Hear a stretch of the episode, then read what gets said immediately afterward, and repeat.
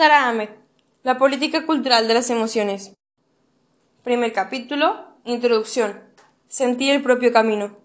Todos los días, todos los años, hordas de inmigrantes ilegales y falsos solicitantes de asilo invaden Inglaterra por todos lados a su alcance. ¿Por qué? Porque están buscando comodidades fáciles y prestaciones sociales gratuitas en la Inglaterra mano blanda. Todo financiado por ti, por los impuestos que pagamos los británicos. Cartel Frente Nacional Británico. ¿Cómo es que se llega a imaginar una nación como alguien que tiene mano blanda? ¿Cómo es que este tener se convierte en una forma de ser o un atributo nacional? En la cultura política de las emociones se exploró cómo funcionan las emociones para moldear las superficies de los cuerpos individuales y colectivos. Los cuerpos adoptan justo la forma del contacto que tienen con los objetos y los otros. Mi análisis consiste en la lectura de textos del dominio público que funcionan alineando a los sujetos con los colectivos, atribuyéndole a los otros ser la fuente de nuestros sentimientos. En esta cita del Frente Nacional Británico, los otros denominados inmigrantes ilegales falsos y falsos solicitantes de asilo amenazan desbordar e inundar la nación. Es esta, por supuesto, una narrativa conocida y como sucede con todas las narrativas conocidas, merece ser leída con detenimiento. La narrativa mediante la alterización de los inmigrantes ilegales y los falsos solicitantes de asilo son aquellos que no somos nosotros y que por ello ponen en peligro lo que es nuestro. Dichos otros amenazan con llevarse lo que tú tienes, como sujeto legítimo de la nación, como el recipiente verdadero de las prestaciones sociales nacionales. La narrativa invita al lector a adoptar el tú mediante un trabajo de emociones, Convertirte en este tú significaría manifestar una cierta indignación en contra de estos otros ilegítimos, representados como hordas que invaden la nación. De hecho, sentir amor por la nación considerándolo una inversión tendría que ser redituar. Eso es lo que tiene que hacer. Y tú eres quien paga los impuestos.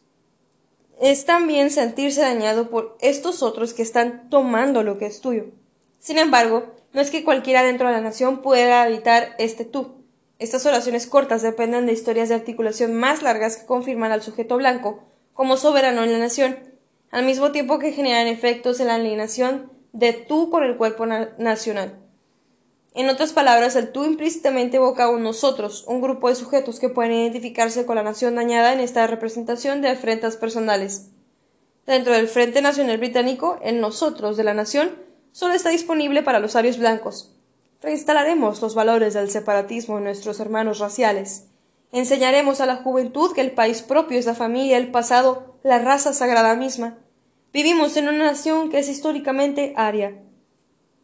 Este alineamiento de familia, historia y raza es poderoso y sirve para transformar el ser blanco en un lazo familiar, en una forma de hermandad racial que reconoce a todos los otros no blancos como extraños, como fuera de lugar. La narrativa se dirige a los arios blancos que equipara la vulnerabilidad de la nación blanca con la vulnerabilidad del cuerpo blanco. Tú no serás blando, ¿o sí? Lo que es muy interesante en esta narrativa es cómo esta mano blanda se convierte en el carácter nacional. Esta atribución no es primitiva de los discursos fascistas. En debates públicos más amplios acerca del asilo en Reino Unido, una de las narrativas más comunes en Inglaterra es que tiene la mano blanca, blanda, hay otros que comentan meterse en la nación porque pueden tener una vida con comodidades fáciles. El gobierno británico ha transformado la narrativa de la mano blanda en algo vital, ha justificado el endurecimiento de las políticas de asilo con el argumento de que Gran Bretaña no va a ser una mano blanda. Es más, la metáfora sugiere que las fronteras y las defensas de la nación son como la piel, son suaves, débiles, porosas y fácilmente moldeables o incluso pasibles de ser mayugadas por la proximidad de los otros. Sugiere que la misma apertura de la nación hacia los otros la hace vulnerable al abuso. La nación blanda es demasiado emotiva, se conmueve muy fácilmente por las peticiones de los otros, y es muy fácil seducirla para que suponga que las demandas de asilo, como testimonios de daño, son narrativas verdaderas. Ser una nación de mano blanda significa dejarse tomar el pelo por los falsos. Acoger es, entonces, dañarnos la exigencia es que si vas a actuar en nombre de sus ciudadanos, en vez de reaccionar ante las demandas de los inmigrantes y los otros, la nación debería encerrarse para no dejarlos entrar. La demanda implícita exige una nación que sea menos emotiva, menos abierta y que conmueva menos fácilmente que sea dura o ruda. El uso de estas metáforas referentes a la blandura o la dureza nos muestra cómo las emociones se vuelven atributos de los colectivos, que se construyen como siendo en tanto están sintiendo. Dichos atributos están generizados, por supuesto, el cuerpo nacional blando es un cuerpo feminizado al que penetran o invaden otros. Eso significa que la palabra pasión y la palabra pasivo no es una casualidad que compartan la misma raíz latina que significa sufrimiento. Es la palabra pasión. Ser pasiva quiere decir que se actúa en nombre nuestro, como una negación que ya se siente como un sufrimiento. El temor a la pasividad está ligado al temor a de la emotividad, en donde la debilidad se define en términos de una tendencia a ser moldeada por otros. La blandura se narra como una proclividad de ser herida. La asociación entre pasión y pasividad es ilustrativa. Funciona como un recordatorio de cómo la emoción ha sido considerada inferior a las facultades del pensamiento y la razón. Ser emotiva quiere decir que el propio juicio se ve afectado. Significa ser reactiva y no activa, dependiente en vez de autónoma. Las filósofas feministas nos han demostrado cómo la subordinación de las emociones también funciona para subordinar lo femenino y el cuerpo. Las emociones están vinculadas a las mujeres, a quienes se representa como más cercanas a la naturaleza, gobernadas por los apetitos, y menos capaces de trascender el cuerpo a través del pensamiento, la voluntad y el juicio. Este lenguaje nos deja ver que el pensamiento evolucionista ha sido crucial para la manera en que se comprenden las emociones. Se narran como un signo de nuestra prehistoria y de la manera en que se persiste, en que persiste lo primitivo en el presente. El modelo darwiniano de las emociones sugiere que éstas no solo están por debajo, sino por detrás del hombre humano, como una señal de época antigua y más primitiva. Como dice Darwin, ciertas expresiones de la vida, los cabellos enraizándose bajo la influencia de un terror extremo, los dientes, los dientes descubriéndose en lo fuerte de la rabia, son casi inexplicables si no se admite que el hombre vivió en otro tiempo en una condición muy inferior y vecina a la bestialidad. 1904, capítulo 13 y 14. Del libro Las expresiones de las emociones en el hombre y los animales. Este modelo evolutivo nos permite volver al riesgo de las emociones planteados como una característica nacional mediante la atribución de la blandura. El riesgo para la nación y para el sujeto nacional de ser mano blanda no es solo el riesgo de volverse femenina, sino también de volverse menos blanca, al permitir que aquellos a los que se reconoce como racialmente otros penetren a la superficie, del cuerpo. Dentro de tal narrativa, volverse menos blanca implicaría ir hacia atrás en el tiempo, de modo que una llegaría a asemejarse a una forma de vida social más primitiva, o a una condición inferior y vecina a la bestialidad. La jerarquía entre la emoción y el pensamiento razón queda desplazada, por supuesto, por una jerarquía entre las emociones, algunas más elevadas y otras más bajas, como señales de debilidad. La historia de la, evolución se narra no solo como la historia del triunfo para la razón, sino como la capacidad de controlar las emociones y experimentar aquellas que son apropiadas en diferentes momentos y lugares. En la cultura contemporánea las emociones incluso se pueden representar como buenas o mejores que el pensamiento, pero solo mientras se representen como una forma de inteligencia, como herramientas, que pueden ser usadas por los sujetos en su proyecto de vida y mejoramiento laboral. Si se cultivan las buenas emociones y se trabaja en ellas y en pos de ellas, entonces se verán definidas frente a las emociones no cultivadas o descontroladas que frustran la formación del yo competente.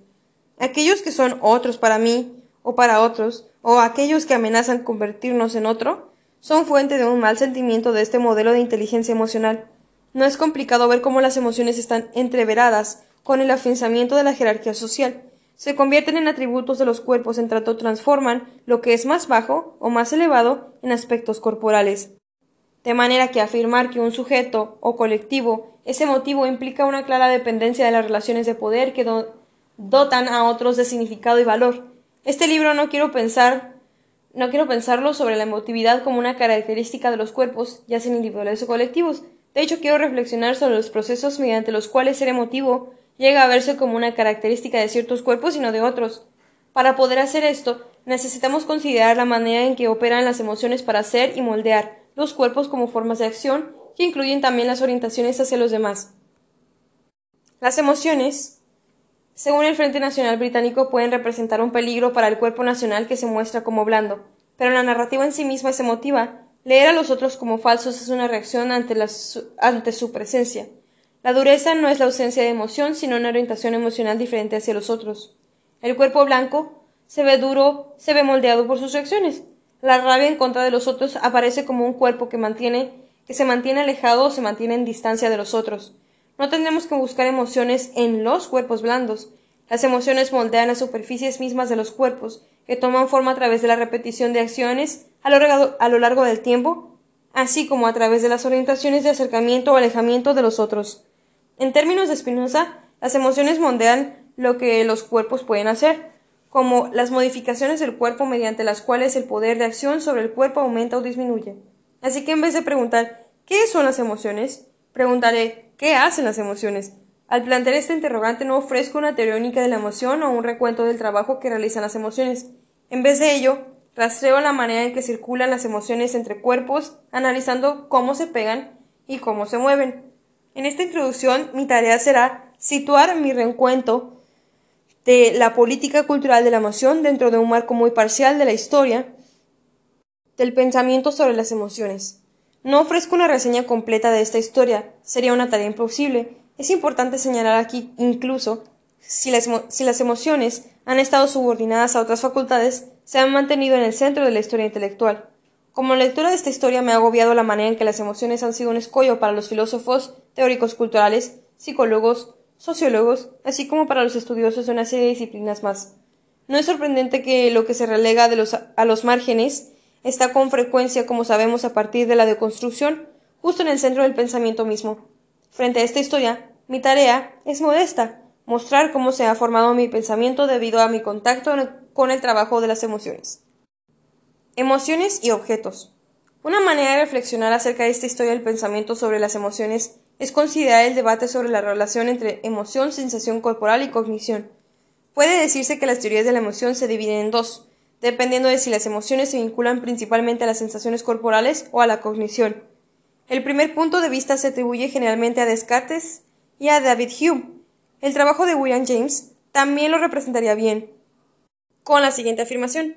Los cambios corporales vienen directamente enseguida a la percepción del estímulo, y nuestra sensación de los mismos cambios a medida que ocurren, que ocurren es la emoción.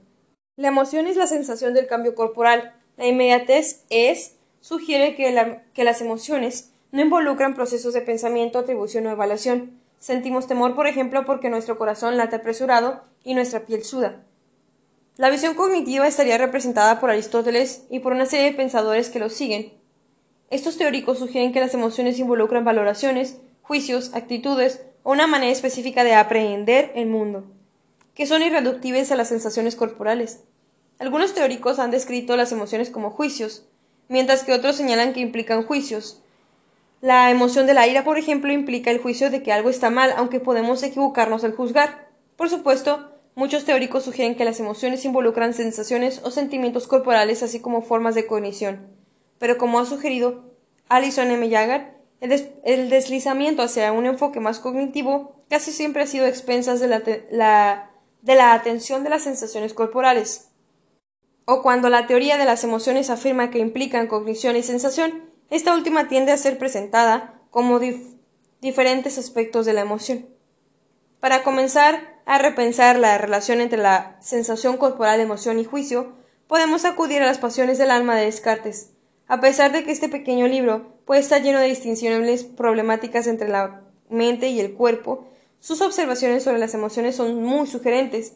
Descartes plantea que los objetos no, no incitan pasiones diversas porque sean diversos, sino por las diversas maneras en las que pueden dañar o ayudarnos.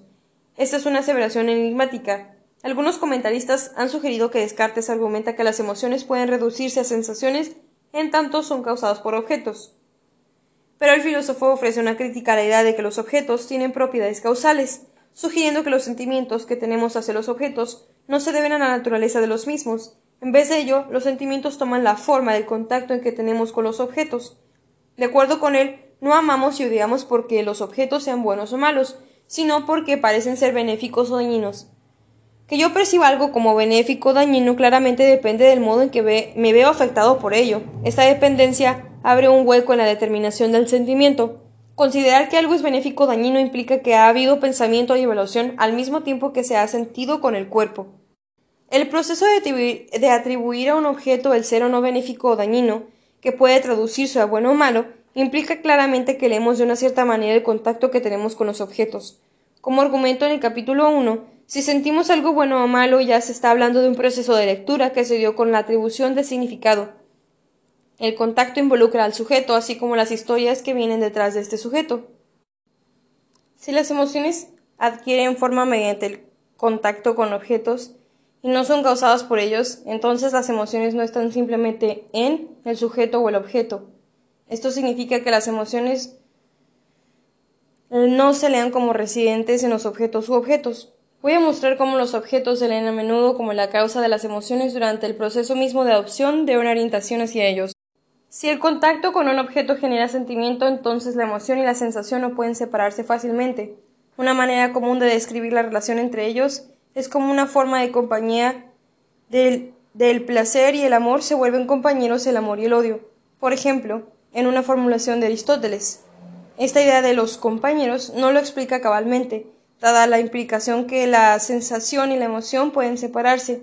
En vez de ello, quiero proponer que la distinción entre sensación y emoción solo es analítica, y tal cual se basa en la premisa de rectificación de un concepto. Podemos reflexionar sobre la palabra impresión utilizada por David Hume en su trabajo sobre la emoción. Formarse una impresión puede implicar actos perceptivos y cognitivos, así como una emoción, pero también depende de la manera en que los objetos dejan de impresión, dejan una impresión en nosotros. Una impresión puede ser un efecto en los sentimientos del sujeto. Ella nos dejó impresionados. Puede ser una creencia, tener la impresión.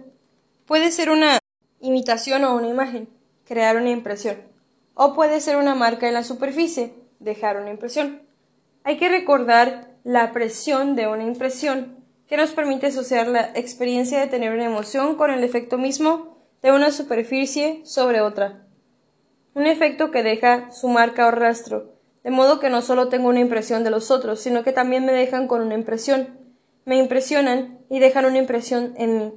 Usaré la idea de impresión puesto que me permite evitar las distinciones analíticas entre sensación corporal, emoción y pensamiento como, como si pudiesen ser experimentados como ámbitos diferentes de la experiencia humana.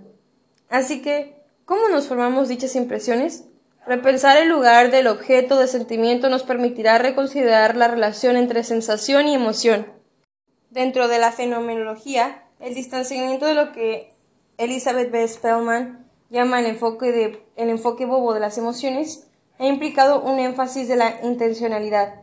Las emociones son intenciones en el sentido de que tratan acerca de algo, involucran una dirección u orientación hacia un objeto.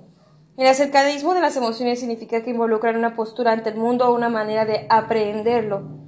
Ahora, quiero poner en diálogo a este modelo del objeto como el acercadeísmo con el modelo de contacto implícito en Descartes. Las emociones son sobre los objetos, a lo que por lo tanto dan forma y también se ven moldeadas por el contacto con ellos.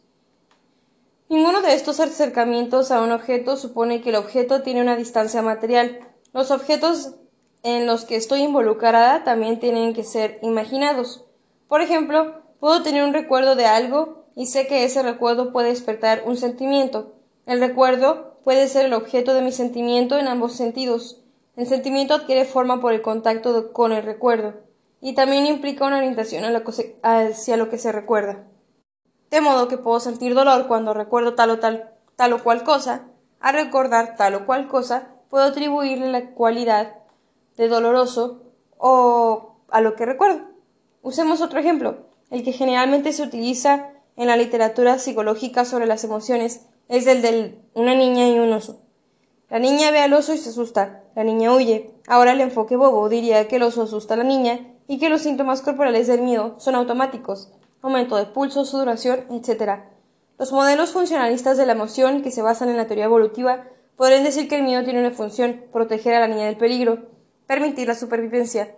El miedo en esta situación podría ser una reacción instintiva que ha promovido una adaptación exitosa y por lo tanto la selección. El miedo también sería una acción, incluso sería algo cerca, acerca de, lo que lleva a la niña a actuar. Pero la historia, incluso esquemáticamente, no es tan simple. ¿Por qué le tiene miedo la niña al oso? Con seguridad la niña sabe que el oso es temible. No toma ella la decisión necesariamente. Tal vez tampoco dependa de experiencias pasadas. Esta podría ser la primera vez que se encuentra con un oso y de todos modos huye. Pero, ¿de qué está escapando? ¿Qué ve cuando ve al oso? Tenemos la imagen de un oso como un animal al que hay que temer, una imagen moldeada por, por historias culturales y recuerdos. Cuando nos topamos con él ya tenemos una impresión de los riesgos del encuentro, como una impresión que se siente en la superficie de la piel. Este conocimiento es corporal. Ciertamente puede que la niña no necesite tiempo para pensar antes de escapar, pero la inmediatez de la reacción no es en sí misma señal de una ausencia de inmediación. No es que sea el oso temible por sí mismo, es temible para alguien, de modo que el miedo no está en la niña, mucho menos en el oso, sino que se trata de cómo entran las cómo entran en contacto la niña y el oso. Este contacto está moldeado por historias anteriores de contacto, no disponibles en el presente, que posibilitan que el oso sea aprehendido como temible. A pesar de ello, la historia no conduce inevitablemente al mismo final. Otra niña, otro oso, incluso podríamos tener otra historia. No es solo que podamos tener una impresión de los osos, sino que este oso también nos impresiona y deja una impresión. El miedo moldea las superficies de los cuerpos en relación con los objetos. Las emociones son relaciones, involucran reacciones y relaciones de acercamiento o de alejamiento con respecto a dichos objetos. El oso se convierte en el objeto en ambos sentidos. Tenemos contacto con un objeto y una orientación hacia ese objeto. Para ser más específica, el cercaderismo del miedo implica una lectura del contacto, la niña lee el contacto como peligroso, lo que implica aprehender al oso como temible. Podemos notar también que la lectura entonces identifica al oso como la causa del sentimiento. La niña se atemoriza y el oso se vuelve atemorizante. La atribución de sentimiento a un objeto, yo tengo miedo porque tú eres temible, es un efecto del encuentro que aleja al sujeto del objeto. Las emociones involucran tales formas afectivas de reorientación. Por supuesto, si en vez de unos obtenemos un caballo, podemos incluso llegar hasta el padre. Si el objeto de sentimiento moldea y es moldeado a la vez por las emociones, entonces el objeto de sentimiento no está nunca simplemente ante el sujeto. La manera en que nos impresiona el objeto puede depender de historias que siguen vivas en tanto ya han dejado sus impresiones. El objeto puede sustituir a otros objetos o estar próximo a ellos. Los sentimientos pueden pegarse a ciertos objetos y resbalarse por otros.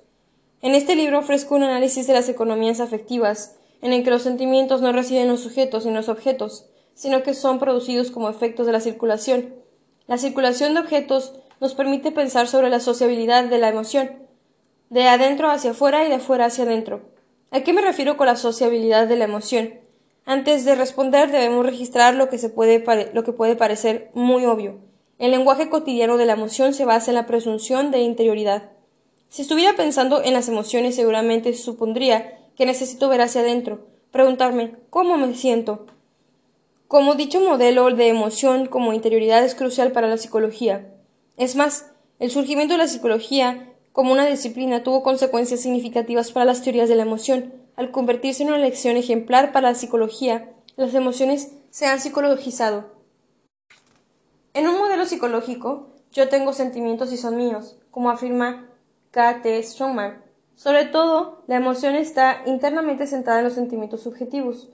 Puedo expresar mis sentimientos, puedo reír, llorar, mover la cabeza. Una vez que todo está dentro ha salido, cuando he expresado mis sentimientos de esta manera, entonces también se vuelven tuyos, y tú puedes responder a ellos.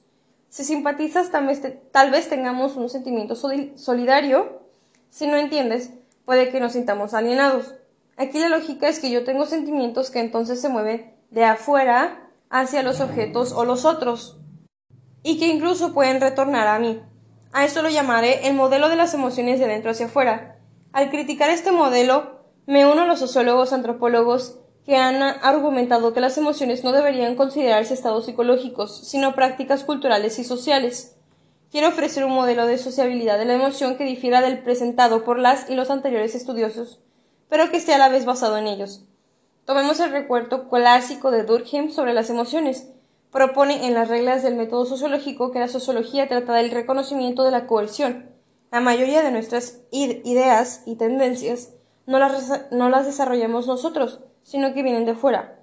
¿Cómo pueden volverse parte de nuestro, parte nuestra, excepto imponiéndosenos?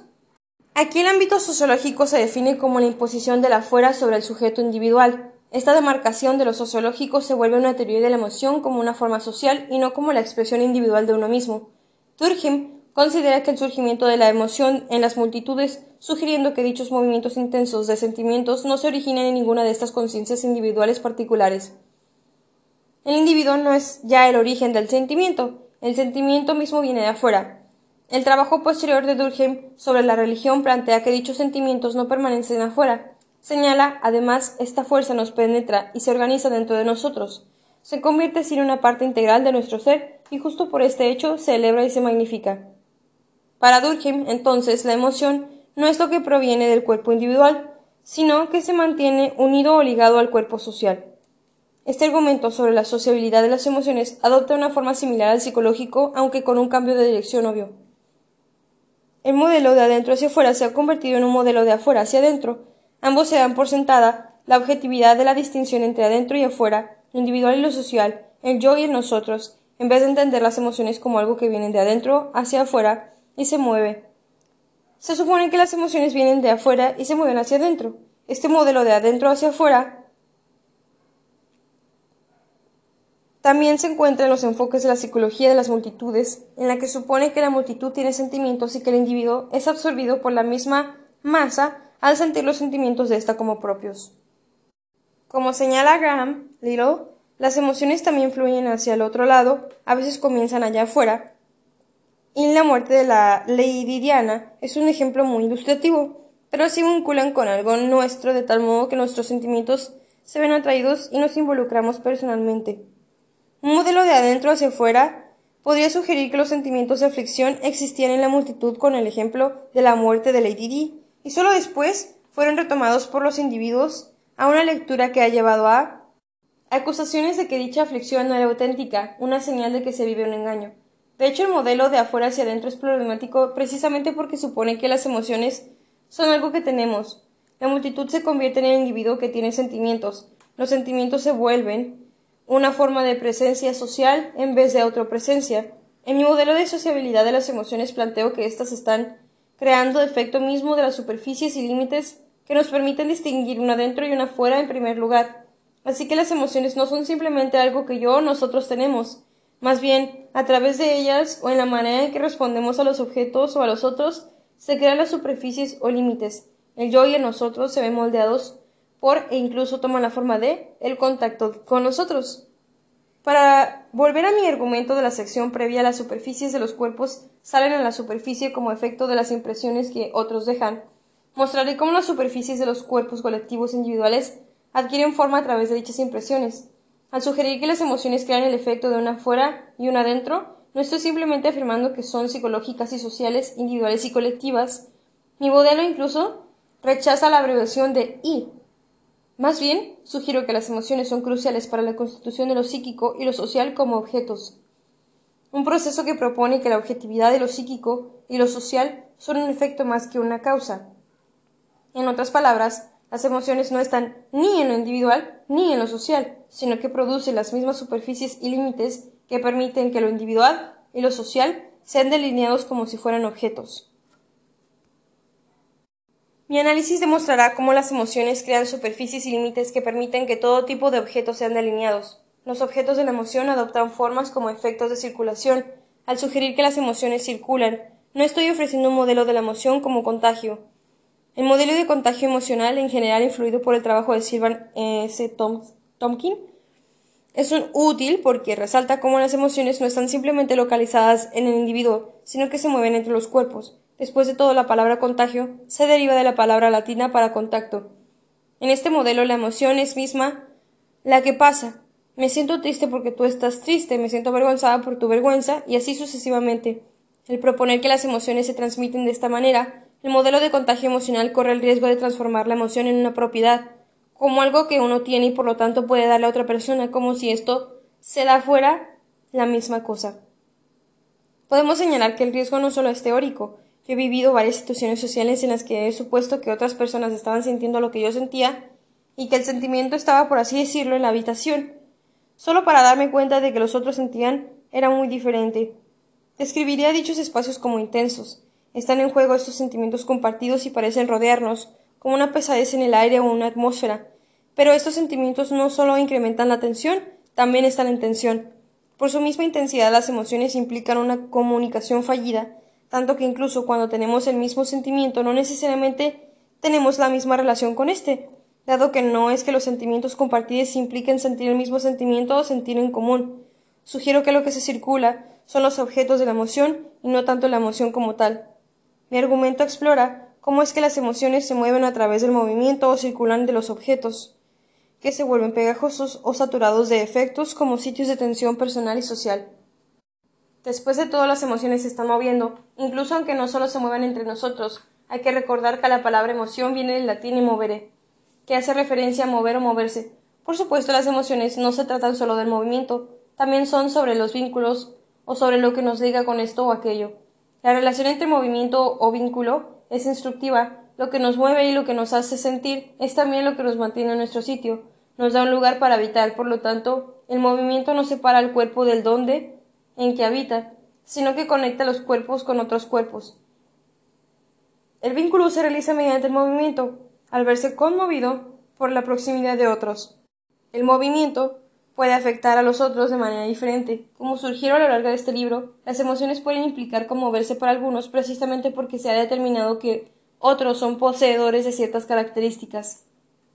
La circulación de objetos de la emoción involucra la transformación de los otros en objetos de sentimiento. Mi argumento sobre la circulación de objetos se basa en el psicoanálisis y el marxismo. Considero, por ejemplo, que el sujeto no sabe siempre cómo se siente.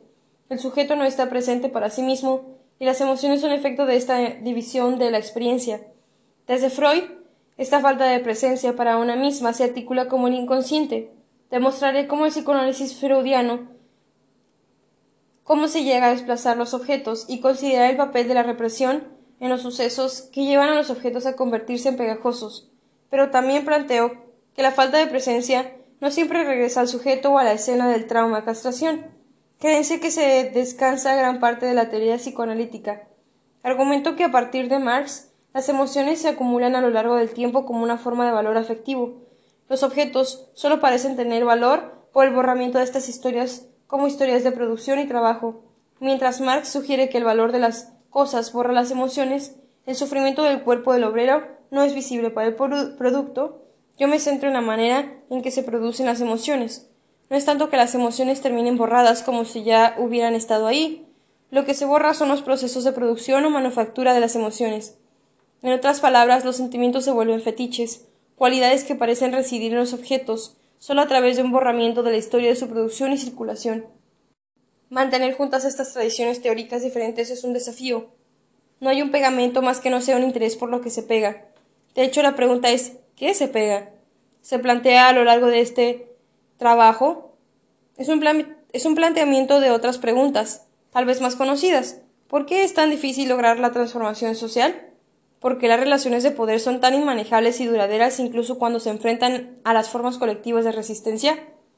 Este libro intenta responder a dichos interrogantes de manera parcial, ofreciendo un recuento sobre la manera en que terminamos investidos en normas sociales. Mi mayor deuda es con el trabajo de las estudiosas feministas y queer, que han atendido los modos en que las emociones pueden atarnos a las condiciones mismas de nuestra subordinación. Estas estudiosas nos han demostrado cómo las formas sociales, tales como la familia, la heterosexualidad, la nación e incluso la civilización misma, son efectos de repetición. Como sugiere Judith Butler, los mundos se materializan a través de la repetición de las normas, así también se produce el efecto de la frontera, permanencia y superficie. Dichas normas aparecen como formas de vida solo debido al encubrimiento del trabajo de esta repetición. Las estudiosas feministas y queer nos han demostrado que las emociones importan para la política, las emociones nos muestran cómo el poder moldear la superficie misma de los cuerpos y de los mundos también. Así que, de cierto modo, sí, al tratarlo, estamos sintiendo nuestro camino. Este análisis sobre la manera en que sentimos nuestro camino aborda la emoción como una forma de política cultural o construcción del mundo. El argumento sobre la política cultural de las emociones se desarrolla no solo como una crítica a la psicologización y privatización de las emociones, sino también como una crítica a un modelo estructural social que desatiende las intensidades emocionales, lo que posibilita que dichas estructuras se rectifiquen como formas de ser. La atención a las emociones nos permite abordar la pregunta sobre la manera en que los sujetos se involucran emocionalmente en estructuras particulares de modo que tal, tal que su desaparición se vive, como una muerte en vida. Podemos ver cómo funciona este investimento en el epígrafe de este capítulo. La nación se convierte en el objeto de amor precisamente al asociar la proximidad de los otros con pérdida, herida y robo. El Frente Nacional Británico incluso asocia la presencia de otros no blancos con la muerte. Convertirse en el tú al que dirige la narrativa es sentir rabia en contra de aquellos que amenazan no solo con llevarse prestaciones sociales de la nación, sino también con destruir la nación, lo que señalaría el fin de la vida misma. Las emociones proporcionan un guion. Tú te convertiste en el tú si aceptas la invitación a alienarte con la nación y en contra de estos otros que amenazan con llevársela. La emocionalidad de los textos. Pero hay más todavía. Para hacer una obra sobre las emociones que argumenta que las emociones no pueden separarse de las sensaciones corporales, este libro tal vez parezca estar demasiado orientado hacia los textos. Propongo lecturas minuciosas de los textos con un énfasis particular en la metonimia y la metáfora. Mi argumento sugiere que las figuras retóricas son cruciales para la emocionalidad de los textos. En particular analizo cómo diferentes figuras quedan pegadas unas a otras, y cómo pegarse depende de historias pasadas de asociación que en general funcionan mediante el encubrimiento. La emocionalidad de los textos es una manera de describir cómo se están moviendo o cómo generan efectos. También consideraré la emocionalidad de los textos en términos de la manera que nombran o actúan ciertas emociones. Nombrar las emociones a menudo implica diferenciar entre el sujeto y el objeto de sentimiento. Cuando nombramos una emoción, no estamos únicamente nombrando algo que existe aquí adentro. Así que un texto puede afirmar que la nación se duele, Haríamos una pausa aquí, por supuesto, para sugerir que está, funcionando el modelo de la emoción de adentro hacia afuera, de afuera hacia adentro. La nación se vuelve como un individuo, un sujeto que siente o un sujeto que tiene sentimientos. Pero también tendríamos que preguntar, ¿qué pasa cuando decimos que la nación se duele? Tal aseveración considera que la nación tiene sentimiento y que además produce a la nación como objeto de nuestro sentimiento. El sentimiento existe antes de la expresión, se vuelve real como un efecto dando forma a diferentes tipos de acciones y orientaciones. Decir la nación se duele es generar a la nación como si fuera un objeto de duelo. La nación se convierte en un objeto de sentimiento, compartido mediante la orientación que se toma hacia él. Como tal, las emociones son performativas e incluyen actos de habla, que dependen de historias pasadas, a la vez que generan efectos. Cuando hablamos sobre desplazamiento entre los objetos de la emoción, también tenemos que considerar la circulación de palabras que refieren a la emoción. Por ejemplo, la palabra dolerse puede vincularse a ciertos sujetos. Algunos cuerpos representan a la nación en duelo más que otros. A ciertos objetos, algunas pérdidas pueden contar como pérdidas para la nación más que otras. La palabra dolerse puede asociarse a otras palabras para, emociones como ira, odio, amor. Reemplazar una palabra para una emoción como otra palabra produce una narrativa. Nuestro amor puede crear la condición para nuestro dolor. Nuestra pérdida podría convertirse en la condición para nuestro odio y así sucesivamente. La emoción hace su trabajo leyendo al objeto, por ejemplo. Se podría leer a otros como la razón de la pérdida del objeto de amor. Una lectura que convierte fácilmente los sentimientos de duelo en sentimientos de odio. De modo que no discuto la emoción como algo que está en los textos, sino como efectos del mismo al nombrar las emociones lo que generalmente funciona mediante las atribuciones de causalidad. Las diferentes palabras que refieren a la emoción hacen cosas diferentes precisamente porque incluyen orientaciones específicas hacia los objetos que se identifican como su causa. Como tal, mi archivo está lleno de palabras, pero no solamente se separa las palabras de los cuerpos de otros signos de vida. Sugiero que el trabajo de la emoción involucra que ciertos signos queden pegados a ciertos cuerpos, por ejemplo, cuando otros se vuelven odiosos, entonces se dirigen acciones de odio hacia ellos. Tal vez mi archivo no es un archivo de sentimientos, para usar la hermosa expresión de Anne Betkovich. En el método de Betkovich involucra una exploración de textos culturales como depósitos de sentimientos y emociones. Los sentimientos no están en mi archivo de la misma manera, más bien rastreo cómo circulan y generan efectos las palabras que nombran sentimientos y objetos de sentimientos, cómo se mueven, se pegan y se deslizan. Nosotros nos movemos, pegamos y deslizamos con ellas. Los textos que leo circulan en el dominio público e incluyen sitios de Internet, informes gubernamentales, discursos políticos y artículos periodísticos. Aunque el libro incluye lecturas detalladas de dichos textos, no es sobre estos textos. No aparecen solo como textos en mi lectura. Es claro que he escogido estos y no otros porque evocan lo que podríamos llamar casos.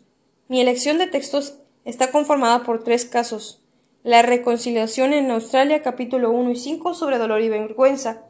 Respuestas al terrorismo internacional, capítulos 3 y 4 sobre medio y repugnancia. Y asilo e inmigración en Reino Unido, capítulos 2 y 6 sobre amor y odio. Cada uno de estos casos nos muestra el carácter muy público de las emociones y el carácter emotivo de las audiencias. Además, son casos en los que estoy involucrada que me importan en mi contacto con el mundo. Nombrar el archivo propio es un asunto peligroso. Puede sugerir, sugerir que estos textos van juntos y que esta correspondencia es marca de la presencia propia. Lo que ofrezco es un modelo de archivo no como una transformación del yo en una reunión de textos, sino como una zona de contacto. Un archivo es efecto de múltiples formas de contacto, incluyendo las institucionales, como bibliotecas, libros, sitios web, así como otras formas cotidianas de contacto, como amigos, familias, otros. Algunas formas de contacto se presentan y autorizan a través de la escritura y están enlistadas en las referencias mientras que otras formas de contacto no van a estar, serán borradas, aunque pueden dejar su huella. En mi escritura aparecen algunas formas de contacto cotidianas, algunas historias que tal vez parezcan personales incluso con mis sentimientos. Al hacer escritura de contacto o escribir sobre el contacto, no solo entretejo lo personal, lo público, lo individual y lo social, sino que muestro las maneras en las que los ámbitos adquieren forma a través de los demás, o incluso cómo se dan forma uno a otro. Así que no es que mis sentimientos estén en la escritura, aunque por toda mi escritura están regadas historias de cómo mi contacto con los demás me da forma. El libro tiene una forma propia, por supuesto, no adquiere la forma que le darían uno a uno de los casos, como si pudieran transformarse en objetos o momentos de la secuencia de una narrativa.